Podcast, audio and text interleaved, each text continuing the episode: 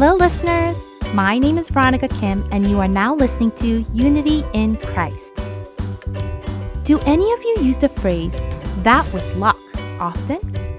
Luck or fortune is when something happens by chance. Honestly, this word is something that doesn't really go with our Christian belief. It doesn't relate to us because we live under the rule of God, who has perfectly planned our lives. Nothing happens in our lives by chance or luck. But the people of the world rely heavily on luck. The best example of this can be seen by looking at how many people play and try to win the lotto. There is someone who buys a lottery ticket every week that made this statement. Whenever I buy a lottery ticket for the week, I think about how happy my life will be when I win. I live out my week imagining what I will buy, where I will travel, and who to share the money with. I think that these people wager their money hoping that all of this will come true for them one day. I'm sure that everyone who buys lottery tickets has a different story and a reason for playing the game. The lottery is something that is loved by many people around the world. A while back, I came across an article about a young woman that won the lotto and sued the lottery company four years later. Why did the young girl decide to sue the company? I mean, she even won the lotto. This is what the article stated. In 2013, a 17 year old teen named Jane Park from Scotland won 1 million British pounds in the Euro Millions lottery. Before winning the lottery, Jane worked as an administrative temp for 8 pounds an hour and lived with her mother in a small apartment. But after winning the lottery, she was able to live a totally different life. She even decided to have cosmetic surgery and breast implants. As she continued this life of shopping and buying anything she wanted, she began to realize that money can't buy happiness and that it had a way of complicating things. Her life became empty. She no longer had a purpose in life. She felt like she lost all of her remaining teen years. She believed that she went through all this at too young of an age. Park said she thinks that the minimum age for winning the lottery should be increased to 18 from 16 and sued Camelot, the company that owns Euro Millions. When she won the lottery, Jane believed that her life would be 10 times better. But four years later, her life has become 10 times worse. Jane is not the only example of someone who wasted their life away or became bankrupt after winning the lottery. We hear more stories about people who have won the lottery that are now bankrupt, addicted to drugs, homeless, and sleeping on the street, and even committing suicide we end up hearing more sad stories than stories of success after winning the lottery. However, even through all this, the lottery ticket sales around the world only seem to be increasing. I think that this is because the people who buy these tickets believe that they will not be like the other people and will be careful with their new won money. But no one can be sure until they are in that situation having all that money in your hands, you are able to do all the things that you weren't able to do before. For example, buying a new car, moving into a new home, purchasing new clothes, new appliances for the house, traveling to other countries. The list goes on and on. When you end up constantly spending money like this, I think that it can only lead to the feeling of emptiness in life, like it did for Jane.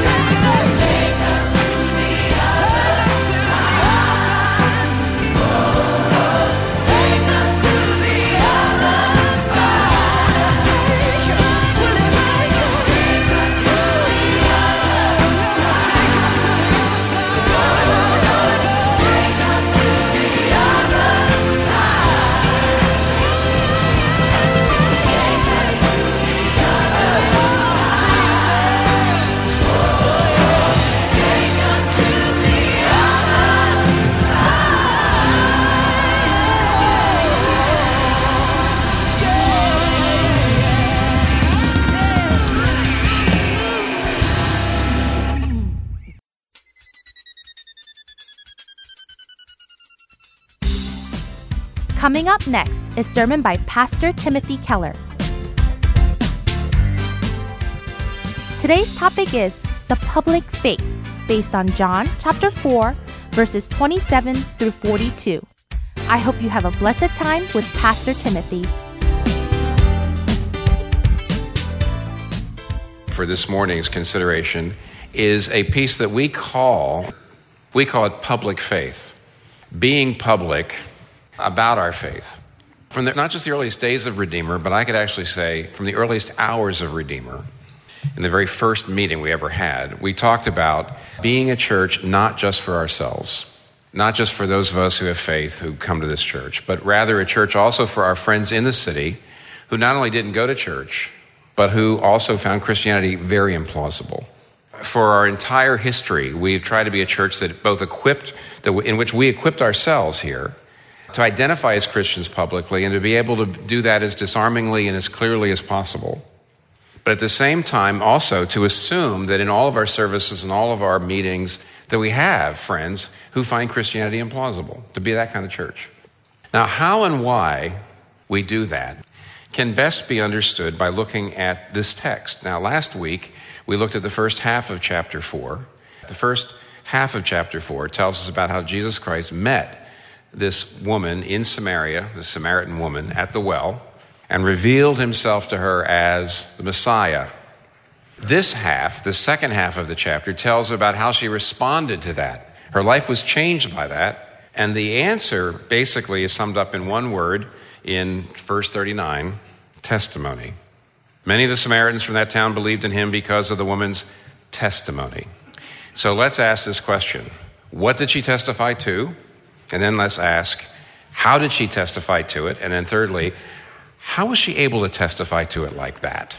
So, first of all, what did she testify to? Now, the word testify, that's a, an English translation of a Greek word. The Greek word, according to the lexicons, means to bear witness that provides a firsthand authentication of a fact of importance to many people. See, a testimony in a, in a court, bring someone in to give testimony, to be a witness, and you want that witness to bear firsthand authenticated testimony to some fact that is important for the decision of the court.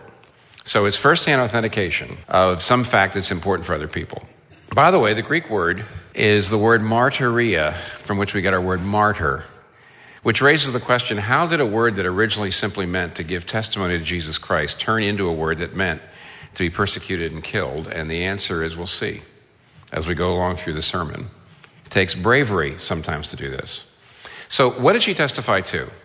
If you look at what she actually says, she testifies both to something subjective that was true for her and something objective true for everyone. Something that was subjectively true for her and objectively true for everyone. What she subjectively is talking about is this. It comes up twice, if you notice. In the very top, it says, She said to the people, she left her water jar, she went back to town, she talked to the people she knew, and she said, Come, see a man, told me everything I ever did. And later on, it actually comes up again down in verse 29. It says, The woman's testimony was, He told me everything I ever did. Now, here's, Here's what that is saying a man talked to me personally about my life. This is one of the many places in the sermon I'm going to have to refer back to the first half of the chapter. But notice how in verse 27 it says, When his disciples returned, Jesus had sent them into town to get food. He was there alone with the woman at the well and spoke to her. And when they came back, it said they were surprised to find him talking with a woman. That refers to what, what she is talking about, and that's this Jews and Samaritans hated each other, so there was a racial barrier. In that patriarchal society, men did not speak, certainly to women they didn't know, women that were members of their family, in public. Not only that, she was also far down the social ladder, even in Samaria. And yet, Jesus Christ did not care. Jesus just reaches right through every racial, the racial barrier, the gender barrier, the social barrier, and engages her personally and talks to her personally about her life. She'd never seen anybody do that. She'd never seen somebody up the social ladders not care about the social ladders. He wanted to talk to her personally, he wanted to talk to her privately. And she'd never experienced anything like that. Now, here's what's fascinating about her testimony she doesn't know much about Jesus at all. And yet she's grasping almost the core of the gospel, and that is here was a man up those ladders, not caring about those ladders, talking to her about living water, soul satisfaction. And here's what she grasped He's saying that the spiritual blessing is available for anybody, it's not a moral attainment. It's not for the good. It's not for the successful. It's not for the respectful. It's for anyone. And he, she was grasping that what he was talking about was a matter of grace. She was experiencing grace. So there's a subjective personal experience of grace, something she'd never felt. But she was also bearing witness, she was testifying to something objective. Down at the very bottom, it says, when they said to the woman, verses 42, We no longer believe just because of what you said. Now we have heard for ourselves, and we know that this man really is Savior of the world. When they say, He really is Savior of the world, indicating you said it and we didn't believe it, but we went and talked to him and he really is. In other words, she had said to him, not just, He's touched me with grace, but this man is Savior of the world. We think he really is now. Now, that's a pretty strong statement she is talking about something objective. She's not just saying that this man is Savior of the Jews, nor just Savior of the Samaritans, nor just Savior of the good people, nor is she just saying, He's just my Savior. She's not coming and saying, Look, He's true for me, but He might not be true for you. That's not martyria. That's not a testimony. You don't need somebody in court to get, come up and give testimony about some inner experience that you're having that might not be true for anybody else. You don't need that. You're not going to call a witness like that. You want someone who's going to bear witness to something objective that's true for other people too. And that's what she's doing. She's saying, He's not just true for me, He's the Savior of the world. And so, what is she bearing witness to? She's bearing witness to a life changing Savior of the world who saves by grace. One more thing about what she's uh, testifying to before we move on. One of the things that's so interesting is that Jesus, in a way, is both building on her Samaritan culture and beliefs and yet shattering them too. At the very end of chapter 4, the very last thing that she says to him is she says, When the Messiah comes, he'll tell us all things. And then that's where Jesus says, That's me. Did the Samaritans believe in the Messiah? Well, yes and no. The Samaritans believed in someone they called the Taheb, which really was a word that meant the teacher or the prophet. And they actually believed not in a savior who was going to come, but a teacher. And not a savior for the world, but a teacher for the Samaritans who would just uh, illuminate them and, and, and teach them many things. So, on the one hand, uh, Jesus was building on what she expected, but on the other hand, she was, he was shattering her categories too. And let me just say this Jesus Christ comes to every individual and every culture in the world and offers what you could call subversive fulfillment. Subversive fulfillment. Because on the one hand, Jesus comes to every individual and every culture and says, to every individual, I can give you the very deepest desires of your heart, what you've always wanted. And he says to every culture, I can fulfill your best aspirations. And yet at the same time, he says, however, but the way you've been going about trying to get those things fulfilled is absolutely wrong. On the one hand, Jesus Christ offers you what your heart most wants, at the same time, shatters your categories and demands that you change your mind on many, many, many things. Subversive fulfillment confronts you in order to fulfill you. He did that to her, and he does that to everyone. So she bears witness to this. She's testifying to this. But let's take a look a little bit more, even though began to look at it actually, how she does it. Not what she talks about, not what she says, but how she says it. And let's notice three things I guess I could call three marks of how she does it transparency, simplicity, and bravery. The transparency. Notice she does not get up and preach a sermon. She went to her town, she went to the people who she knew. And all she really did was say, This is what happened to me. She was just open. This is what's going on in my mind, my heart, and my life. So, let me say if you're not public with your faith, if you're not willing to identify as a Christian publicly, if you're not willing to give testimony, it's because you're hiding who you are. You're hiding your heart, you're hiding what's going on inside your heart, you're lying about who you are. Because if you're a Christian, Jesus should be central. He should be central to how you face your problems. He should be central to how you uh, make your decisions, how you set your life priorities. And if that's the case, then testimony is nothing but natural. What it means is if you're a Christian and you've got plenty of people around who find Christianity implausible and you're not talking to them about your faith, what it means is you have short circuited the normal course of a relationship. Because the normal course of a relationship is, you know, without going too fast, but that you become more transparent with each other. As you get closer to somebody, you, you, you share more about who you are, what you do. You let people know about it. You don't do that right away, but as the relationship goes on, you show more and more transparency. If you're a Christian and you're not being public with your faith, it's because you're hiding who you are. Either that or Jesus isn't very central to you, and you ought to take a look at your own, the foundations of your own faith. So, frankly, if you're not as disarming and as natural in talking to friends about your faith, you're guilty of relationship malpractice.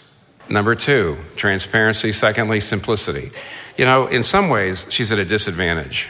There's a couple things that she didn't know yet, which are fairly important, like he's going to die on the cross. I mean, even though actually we'll get to that, he, he hinted at that to her, but I'm sure she didn't get it. She doesn't understand much about him, and yet, because of that, in some ways, she's got a leg up on us. Because her testimony is so simple. Come see a man. Not, here's all the stuff you got to do. Here's what it means to live a Christian life. Here are five steps in order to, you know. No, I just want you to go see him. To The simplicity. People say, well, I don't know how to share the gospel. Jesus. One word. Go see Jesus, meet Jesus, rely on Jesus, figure out who he is. It was very simple. And the reason why it's that simple is because Christianity is distinct from other religions, and she was figuring that out. See, every other religion, you Buddha and Muhammad would say, don't, it's not about me. They're, they're going to say, don't look at me. It's about the way. What's the way? Well, the way is the path that you must tread and then you find salvation. What is the way? Well, Buddha would say, the eightfold path to enlightenment. Or Muhammad would say, here's the five pillars and you must submit to them. In other words, they would say, well, it's not about me. Don't, don't look at me. It's, uh, uh, it's about the way. But John chapter 14, Jesus Christ says, I am the way the truth, and the life. No one comes to the Father except through me. Or at the tomb of Lazarus, Martha confronts Jesus and says, Oh, my brother has died. And now, what does Jesus say? Like the founders of other religions or any other religion, Jesus would have said, Well, now, if Lazarus has lived a good enough life, if, he, if he's followed the way of salvation, then he will be resurrected at the end of time or something like that. That's not what he says. He says, I am the resurrection and the life. I am the resurrection and the life. No other founder of any religion ever talked like that. So there's a transparency, a disarming transparency, a, a simplicity, but also, let's, let's just admit, there was a certain amount of bravery. Why? Let's remember that Jesus met her at noon. Now, women ordinarily did not draw water at the well at noon. They went out in the morning. Why? Well, two reasons. One was it was far cooler in the morning than in the middle of the day. Uh, secondly, you needed the water for the whole day's chores. You had to wash the dishes, you had to wash the clothes, you had to cook. I mean, you needed water for the day's chores, so you wouldn't go at noon. Why did she go at noon? Why did she come alone? And every commentator, every historian says because she was at the bottom of the social pecking order, that she, in many ways, was a social outcast in all those ways. And therefore, when she picks up and says, I got to go tell everybody about this, Certainly, she knew that she was likely to get ridiculed. I mean, when people see someone like her coming in a small town and she says, Let me tell you about a man, he did this and this, maybe he's the Messiah. You know, surely she knew that a lot of people would say, You expect me to believe you? Surely she knew that because of her social location, she was likely to be ridiculed. In fact, her social location was likely to get worse. But she went and did it anyway. I mean, she shows the bravery, she shows the transparency, she shows the simplicity. And so she testified to the truth. Now, before moving on, in fact, in order to move on to the last point, to set up the last point, let me just deal with a, the normal objection that some people, most people in New York are going to say, well, you're making it sound really sweet and as attractive as you possibly can, but this is still proselytizing. This is still one person telling other people how they have to believe. You're saying you have the truth, and uh, your understanding of God and religion is right, and you want other people to uh, adopt your position that you're right and they're wrong. And that's terrible. That's wrong. That's narrow. What do we say to that? I say that, that that's wrong. It's wrong emotionally and logically. It doesn't work emotionally and doesn't work logically. Say, don't say you have the truth. Don't say that you you have the right view of God and religion and tell other people that they need to be persuaded or convert to yours. Don't do that. Well, I'm saying that's wrong, and it doesn't work emotionally and logically. How so? Okay, emotionally. It's not how the heart works. Imagine a family, and a member of the family has MS, and they get a treatment that enormously improves the life of that family member. What are you going to do? You're going to want to shout it from the housetop. You're going to say, I want to do commercials. I want to give testimony for this treatment. I want to tell everybody about it, right? Okay, now if you see that and you don't really agree that probably the treatment is as good as they think, you might disagree with them about what they're saying, but you're not going to consider them narrow for trying to tell you about it, are you? Of course not. Why wouldn't they want to shout it from the housetops? They may be right, they may be wrong, but they're not narrow. Some weeks, actually a couple of years ago now, The Atlantic ran an article on what it's like to be an atheist in college. But was intriguing, one of the college atheists said, I have no respect for a Christian who doesn't try to convert me. He said, A Christian who doesn't try to convert me cannot be a good person. Why? Because if you think you've got a cure for my soul and you don't share it with me, either you don't love me or you don't actually believe it. Because that's just the way the heart works. If I believe what you believe, I wouldn't be a good person if I wasn't trying to persuade you of it. But it's also not true logically. Let's go back. See, usually what it said is if you think you have the truth about God and religion and you're trying to persuade others of it, that's narrow, that divides the world, it's very bad, it's, you shouldn't do it. But if you say no one's view of God and religion is superior to anybody else's, that is a view of God and religion that you think is superior to people who don't agree with you. Otherwise, you wouldn't be making the point. Or, let me put it another way. I read a book recently by Terry Eagleton. He's a British literary critic called The Illusions of Postmodernism. And what's interesting about the book is Terry Eagleton points out that many people today are against binaries. What's binaries? Well, when you think you have the truth, you set up a binary. I have the truth, you don't. I'm normal, you're abnormal. I'm right, you're wrong. I'm reasonable, you're not. So you set up binaries. And that's what's dividing the world. We need to stop binaries. We need to make sure that everyone should be free to do what they do and live how they live and believe what they believe. So we can't set up binaries. But as Terry Eagleton points out, which is pretty intriguing, at one point he says, for all its vaunted openness, postmodernism can be quite as exclusive and censorious of orthodoxies as the orthodoxies it opposes. And what he actually says is, if you say binaries are bad, saying people have the truth is bad, what you've done is you set up a new binary. Here are the people who believe in the truth and set up binaries. They're bad. And here are those of us who do not set up binaries and do not believe anyone has the truth. We're good. Wait a minute. That's a binary. And what Eagleton points out is this everybody's making exclusive truth claims. The minute you say you shouldn't make exclusive truth claims, you just did it. And therefore, the real question for the world is not how do we stop setting up binaries, which of course immediately sets up a binary? How do we stop making exclusive truth claims, which immediately is one? But whose exclusive truth claims equip them to be the most respectful, loving, and kind to people they differ with? That's it.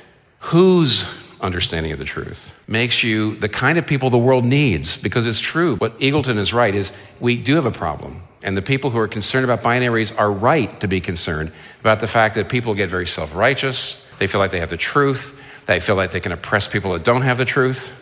Eagleton just pointed out that uh, people who say we don't believe in saying anybody has the truth, that you can just be every bit as orthodox as the orthodoxies you're criticizing. You have to be. So here's the question Whose understanding of the truth makes you the most gentle, kind, respectful of the people you're talking to? And the answer is this the reason why this woman could be as humble and as disarming and as effective in talking to her friends about the truth was because of the way she was treated by Jesus himself.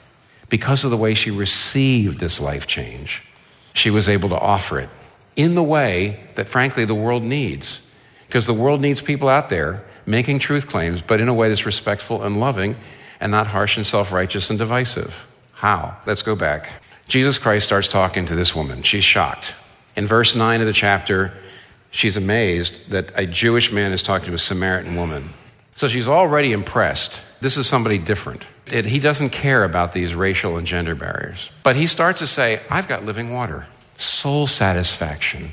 And so she says, Sir, give me that living water. Now, when she says that, this is almost certainly what she's thinking. This guy knows I'm a Samaritan, obviously knows I'm a woman. It's amazing he's talking to me. Thank goodness, though, he doesn't know I've had five husbands, and the man I'm living with right now is not my husband. I mean, he's a Jewish rabbi. If he knew that, he would not be offering me living water. In fact, if he knew about that, he would be saying, What? You're living with a man? I'll come back in two years, and if you've kept yourself clean and you've really changed your life, maybe we can talk about living. So she says, Boy, I'm so glad he doesn't know about my men and my situation. And she says, Sir, give me the living water. And Jesus says, Well, why don't you bring your husband back so I can tell you both? Inside she goes, Uh oh. She says, Well, sir, I, I, I have no husband. And Jesus says, I know you don't have a husband. The man you're living with right now is not your husband. You've had five husbands. The man you're living with is not your husband. I know that. And probably at first her heart dies, and then suddenly she realizes, He's offering me living water, and He knows. He knows everything I've ever done. Probably she was not quite able to still get her head around it because discomfort is such that she says, Let's change the subject. Let's talk about the great problem of the day. She says, Sir, I see you're a prophet. The big controversy is the Samaritans believe you worship God here, and the Jews believe you worship God in the temple. Now, where is it that you really connect to God? Is it in the Jerusalem temple or is it up here at our temple? And Jesus is not daunted, but he looks at her and says, The hour is coming, and now is, when you won't need a temple to go to God. You won't need those sacrifices for sins. You won't need a priest. You won't need all the oblations and the ablutions and all the ceremonial cleansings. You'll be able to go right to God directly. But why? Because the hour is coming and now is. And nowhere in the book of John does Jesus ever talk about his hour or the hour without referring to his death. And he says, I'm about to die, and because of that, I'm going to make all temples obsolete. And she says, when the Messiah comes, he'll explain all this to us. And Jesus says, I, the one you're talking to, am he. And then she realized he knew everything I'd ever done, and he still offered me the living water. Why does she leave her jar and immediately go to tell people about it? Well, I think it's because she saw a beauty. If you experience something beautiful, just incredibly beautiful, anything that just moves you, it's actually an involuntary muscle. You want to go grab somebody and say, Look at this. I want you to see it. I want you to hear it. If you just love something, you just desperately need to share it. You can't help it. That's the way the heart works. And so she must have seen a beauty. That water jar represents her life. And she just drops her life as it is and goes out and starts telling people about Jesus. What was the beauty she saw? Come see a man who saw me to the bottom and still loved me to the skies. To be loved but not known is superficial and unsatisfying. They love you, but they don't know you. To be known and rejected for it is our greatest nightmare. But to be known all the way down and loved infallibly, endlessly, is heaven. And for him to do it, that was the beauty. Well, how is it possible he could give the living water to somebody without the proper record? The answer is the hour. I'm sure she didn't understand what he meant by that, but we do. And you know what happened at that hour that made all temples obsolete? He went onto the cross, and up there, he said, I thirst. He thirsted so we could have the living water. He shriveled under the wrath of divine justice, what we deserved, so that we could have life. He went to the cross so that he could say, I don't care about your sexual past, and I don't care whether you have killed people for hire. I have living water for you. Come get it. Repent, turn to me. And that's why she was able to say what she said. I've never seen a man like this. At first, it was, I've never seen a man who didn't care about racial and gender barriers. I never saw a man who was so uh, socially egalitarian. But boy, it goes beyond that. I've never seen a man who could offer living water to someone who's been a moral failure. Oh, beyond that, he sees me all the way down. That's the beauty. Here's the final point it's true that if you think you have the truth, it tends to make you self righteous. If you say, I have the truth, politically, I've got the truth. Philosophically, I've got the truth. Theologically, I've got the truth. Culturally, I've got the truth. Then it's very hard not for that to be divisive. To say, I'm right, you're wrong, you are the bad people, we got to get rid of you, we've got to make sure that we push you away so that you don't pollute the things. But if the truth is this, if this is the truth, the truth, capital T, I'm the way, the truth, and the life. If you get salvation by admitting that you're a failure and you need it by grace, then that doesn't make you superior. It actually undermines that whole thing. And you become part of the agents, part of the people out there in the world who can talk about truth, because everybody is, but in a way that doesn't make you say, I'm better than you. Of course, because actually the truth is that I'm not better than you. If you're a Christian, the truth is I'm not better than you. You might be, you might be a better parent than me. You might be a better person than me. You might be a more moral person than me. You certainly might be smarter than me. It doesn't matter because I didn't become, I was, I'm not saved because I'm better or smarter or a better parent or any of that stuff. I'm saved by grace. If that is the meaning of your life and if that's the, the basis of your understanding of, your, of who you are, that in spite of all that, you are loved infallibly. It both humbles you and yet creates confidence in you that makes you a witness, that makes you able to testify the way she did. You know, when Jesus actually says, I have a food that you don't know anything of, they say, What are you talking about? It's in the middle of the passage. Well, my food is to do God's will, and God's will is to harvest, to have a harvest to, to spread the seed of the gospel and see people's lives change. There is nothing, nothing more enriching than to see someone else's life change the way yours was as you have shared a testimony about the grace of Jesus Christ. Let's be a church like that. Let's be a community of people like that. Actually, weirdly enough, the world needs it. Let's pray. Thank you, Father, for giving us your, uh, your gospel. And the gospel is Jesus. The gospel is Jesus and grace. The gospel is uh, something that very often people do not want to hear. It's subversive, it's confrontive, it always calls people to change. Uh, it's humbling, it's even humiliating. We have to admit our need for grace. And yet, in the end, it's such a beauty. It's so sweet and it's so life changing. We just pray, Lord, that the things that have happened in our lives, you just use us as channels. Take our lives and let us be channels of your living water into the lives of the people around us, our friends, and this whole city. We pray this in Jesus' name. Amen.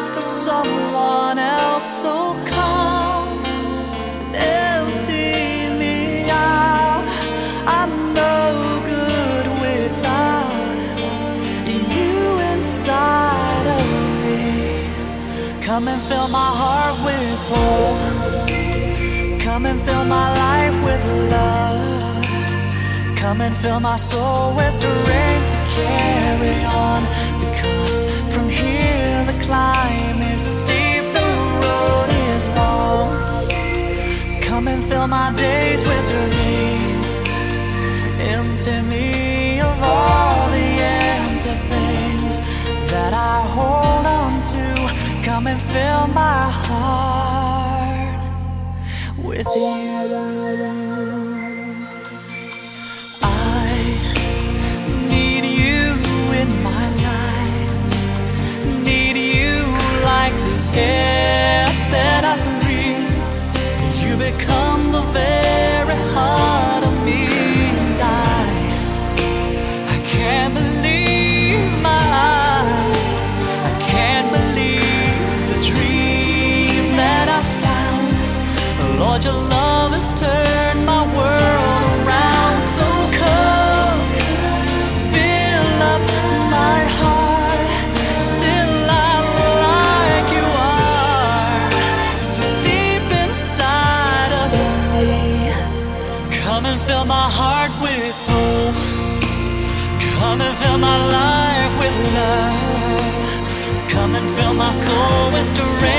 strength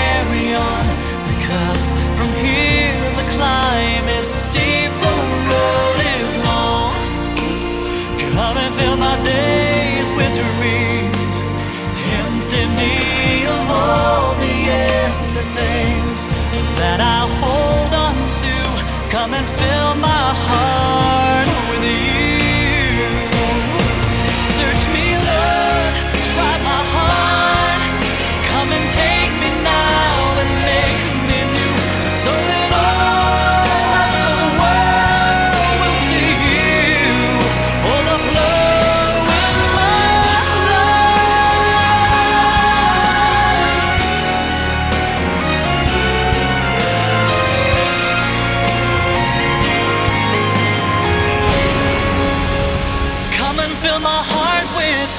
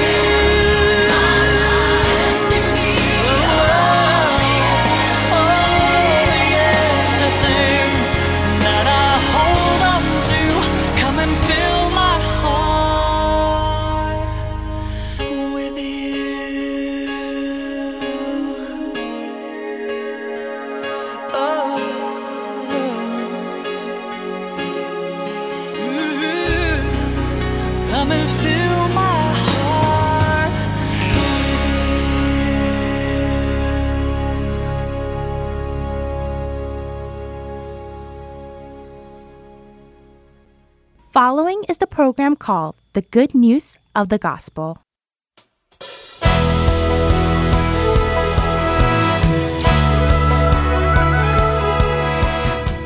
Hello, listeners. My name is Young and Winston. You are now listening to the Good News of the Gospel. Hello, everyone. My name is Brian Winston. Last week, we discussed about death. We also compare the definition of a death in a worldly perspective and in a biblical perspective. That's right. We discussed that the worldly perspective of death means the end of life. However, the biblical perspective of death means a separation. Yes, and we also talk about three type of a death. The first was the death of the flesh. The second was the spiritual death. And the third is the death which the Bible expressed as the second death. Yes, the death of the flesh is separation of body and spirit, and the spiritual death is our spirit being separated from God. This death occurred way before our physical death, when Adam and Eve disobeyed the word of God and ate the fruit from the tree of good and evil. Then the death, which is the separation from God, came into humans. They were driven out of the Garden of Eden. The fellowship with God was broken. You said since then, every human is born under spiritual death, right? That's right. That's why Jesus came to the earth to give life to our dead souls. We found a few Bible references last week to support these ideas. I remember talking last week about how we don't realize that we are spiritually dead since we are already dead. It's easy to think that and that spiritual death doesn't exist since we don't feel it in our everyday lives. So when we live in the world, we might think, since I don't feel it, where is the spiritual death? But after being saved, I realized I was a dead before. It's ironic, isn't it? It's ironic that we can't feel that the spirit is dead because we are spiritually dead, but our physical body is alive and is unable to admit that the spirit is dead. So, how sad would it be if we didn't experience the spirit of being saved after the physical death? I feel for those souls who die without receiving salvation from Jesus. Anyways, the third death is the second death written in the book of Revelations, where we are separated from God eternally. The key point is that the second death is eternal. Yes, the eternity of the second death gives a sense of opportunity as opposed to end of mortal death and spiritual death. In other words, it can be described as restoration. Restoration? Yes, it's to reattach what was separated. I see. It is the work to bring together what has been separated. So, the problem is is this restoration really possible? In fact, one of the most important characteristics of God is righteousness, the righteousness of God. The righteousness of God? I have heard of that term often, but I haven't studied it in depth.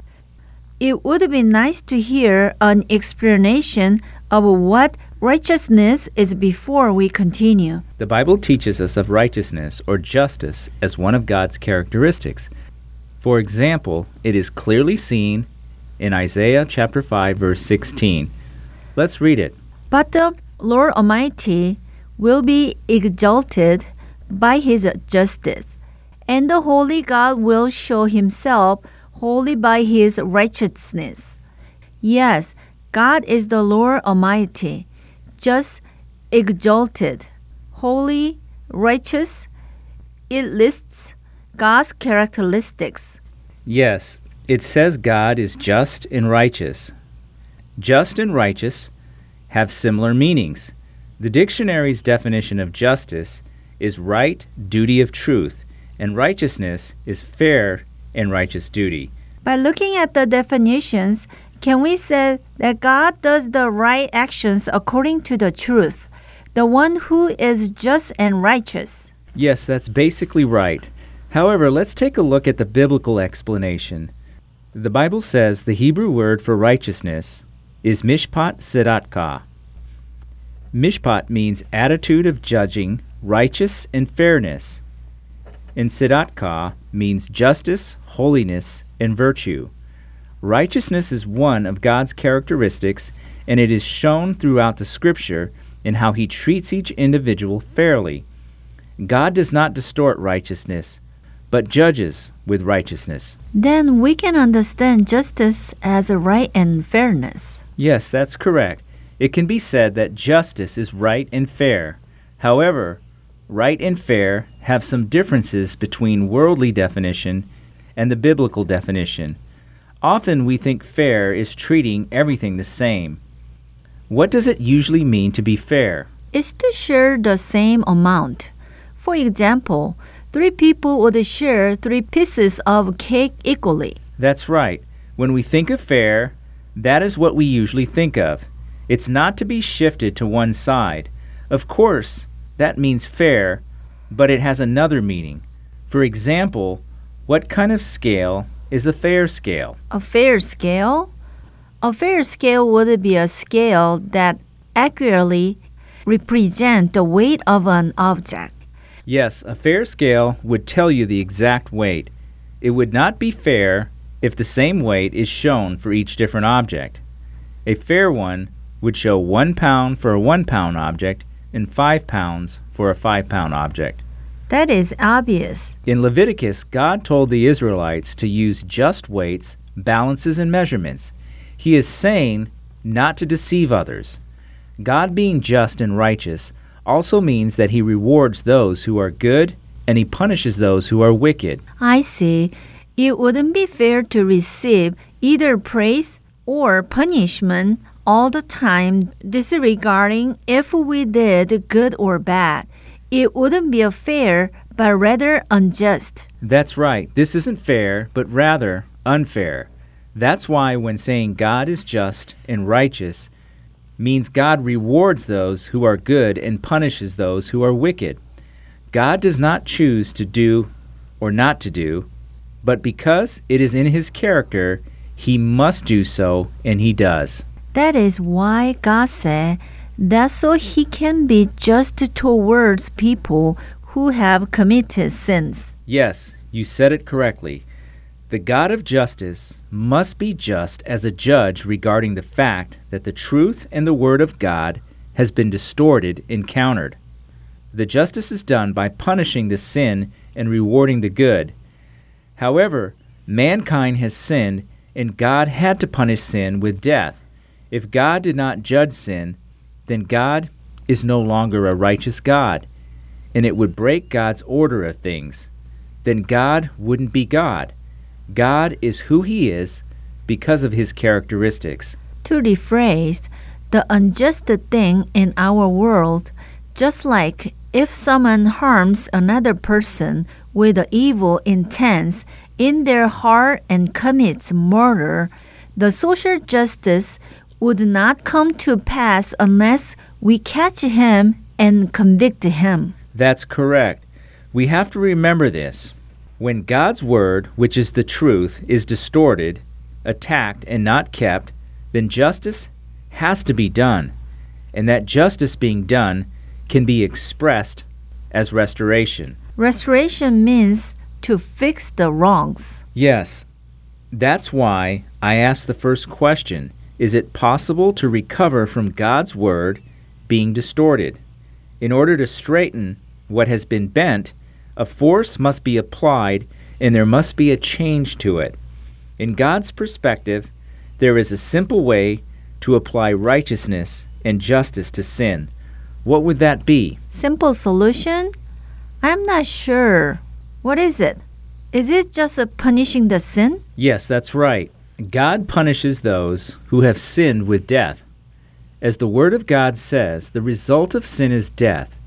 God puts an end to rebellious Satan, his followers, and his serpent with death. This is just.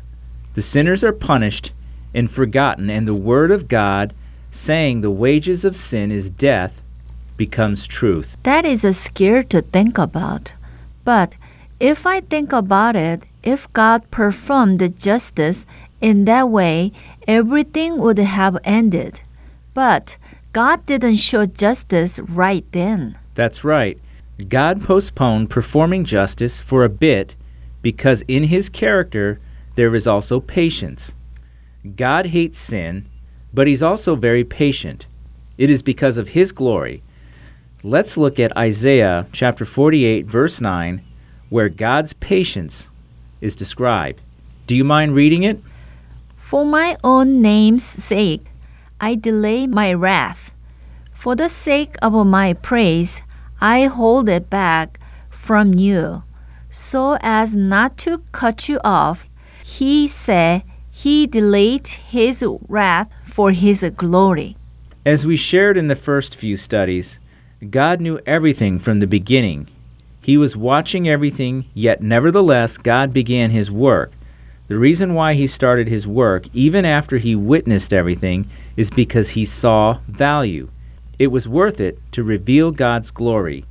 We will further examine God's glory later on.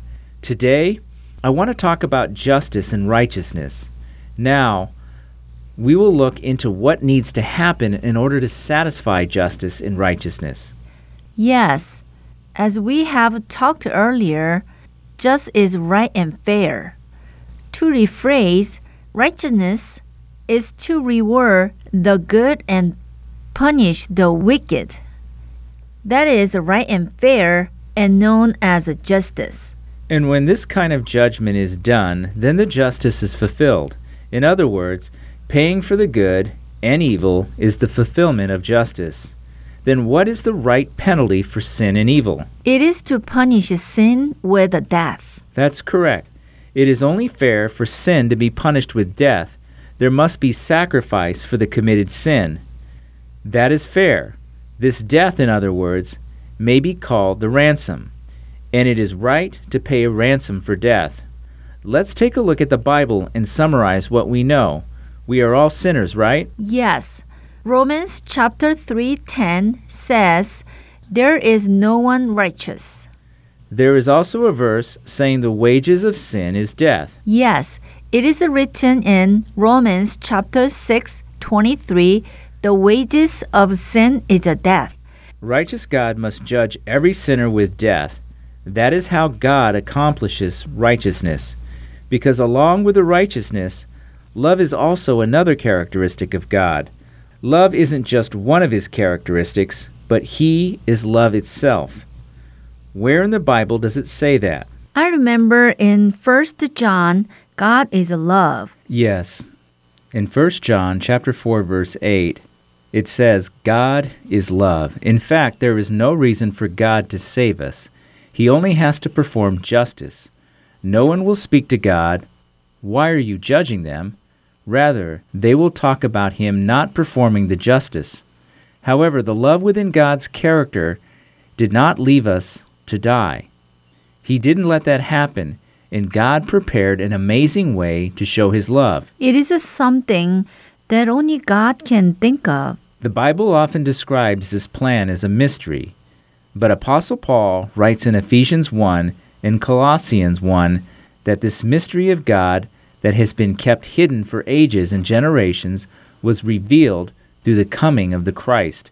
In fact, we know Jesus very well and his ministry on this earth, so it might not seem surprising. But as I mentioned before, every sinner must die. In order for the sinner to live, someone else must take his place. But everyone else will have to die due to their sins, so they cannot take someone's place. Correct. Everyone has only the capacity to pay for their own sins with their life. They don't have the ability to take on others' debts. That is why we need someone who is blameless to die. And that is why God sent his own Son to earth in flesh.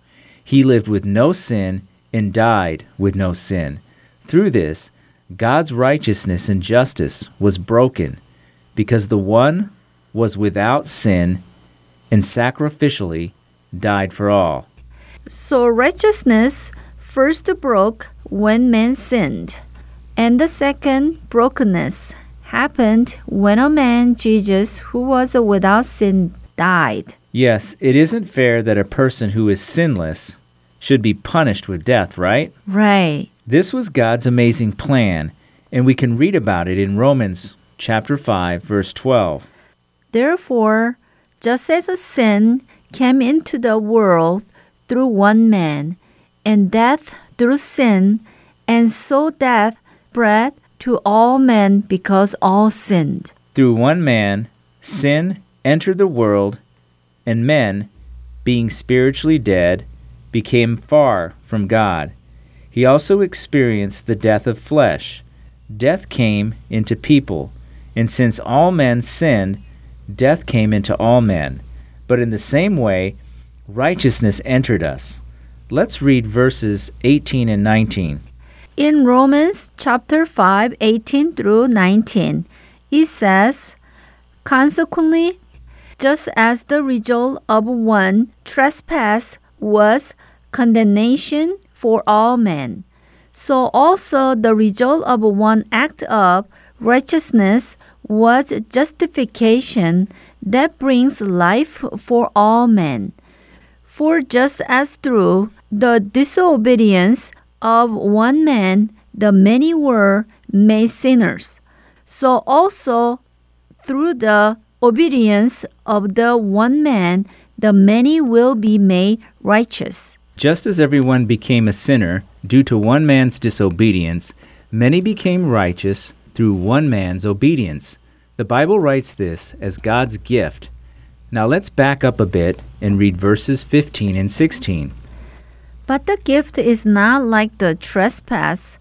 For if the many die by the trespass of the one man, how much more did God's grace and the gift that came by the grace of the one man, Jesus Christ, overflowed to the many? Again, the gift of God is not like the result of the one man's sin. The judgment followed one sin and brought condemnation, but the gift followed many trespasses and brought justification. God gave us a gift through Jesus Christ. What is this gift? It is the gift of righteousness. By this gift, the sinner who's supposed to die would not die because he became righteous. That's right. Just as sin entered through one man, and as a result caused us death, righteousness entered through one man to result in new life. Today, we talked about this concept. How does God deal with justice and fairness? As stated, righteousness and justice is to reward the good and punish the wicked in how God works his justice. Next time, we will study what Jesus did. I hope you will leave this week righteously in Christ, and we'll see you next week. Thank you for listening, and may you have a peaceful week.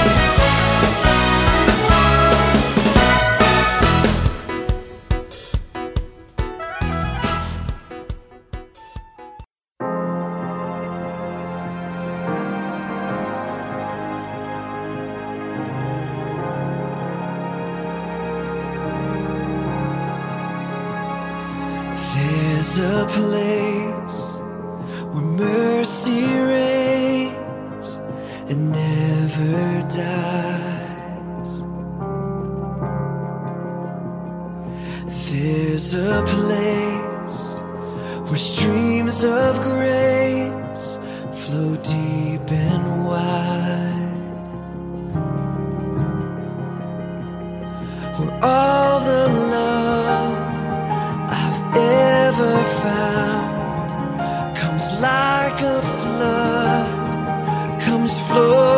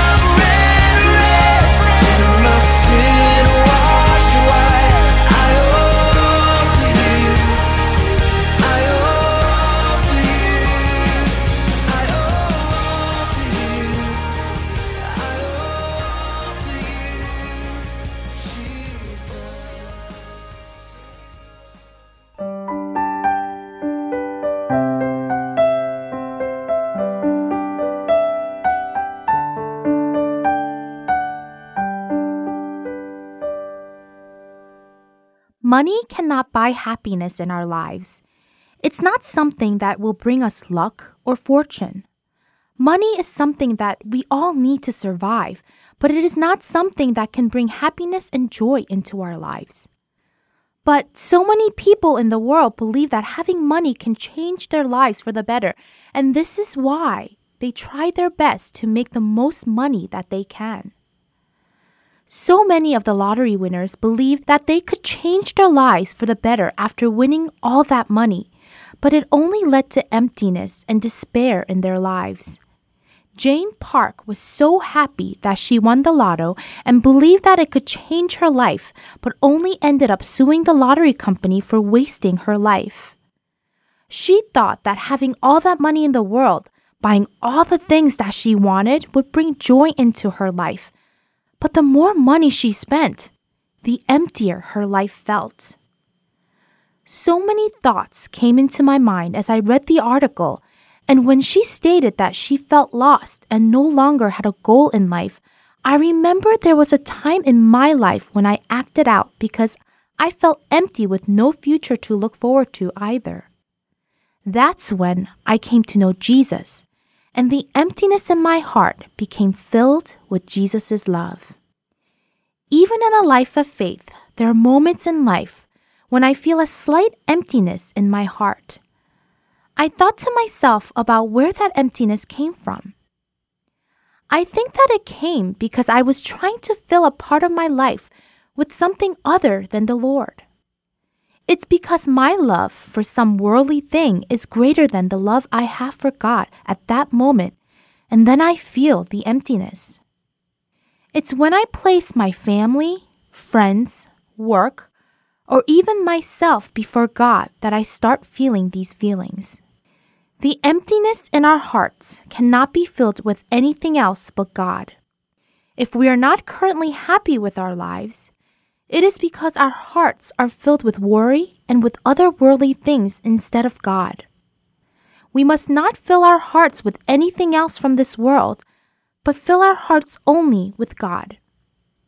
I want to leave you with Ephesians chapter 3, verses 16 to 19 that he would grant you, according to the riches of his glory, to be strengthened with power through his Spirit in the inner man, so that Christ may dwell in your hearts through faith, and that you, being rooted and grounded in love, may be able to comprehend with all the saints what is the breadth and length and height and depth, and to know the love of Christ, which surpasses knowledge that you may be filled up to all the fullness of God.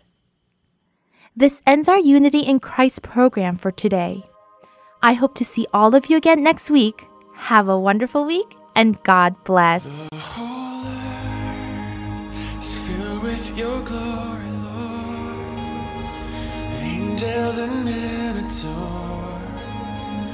Creation longs for what's in store. May you be honored and glorified, exalted and lifted high. Here at your feet I lay my life. In my heart, in my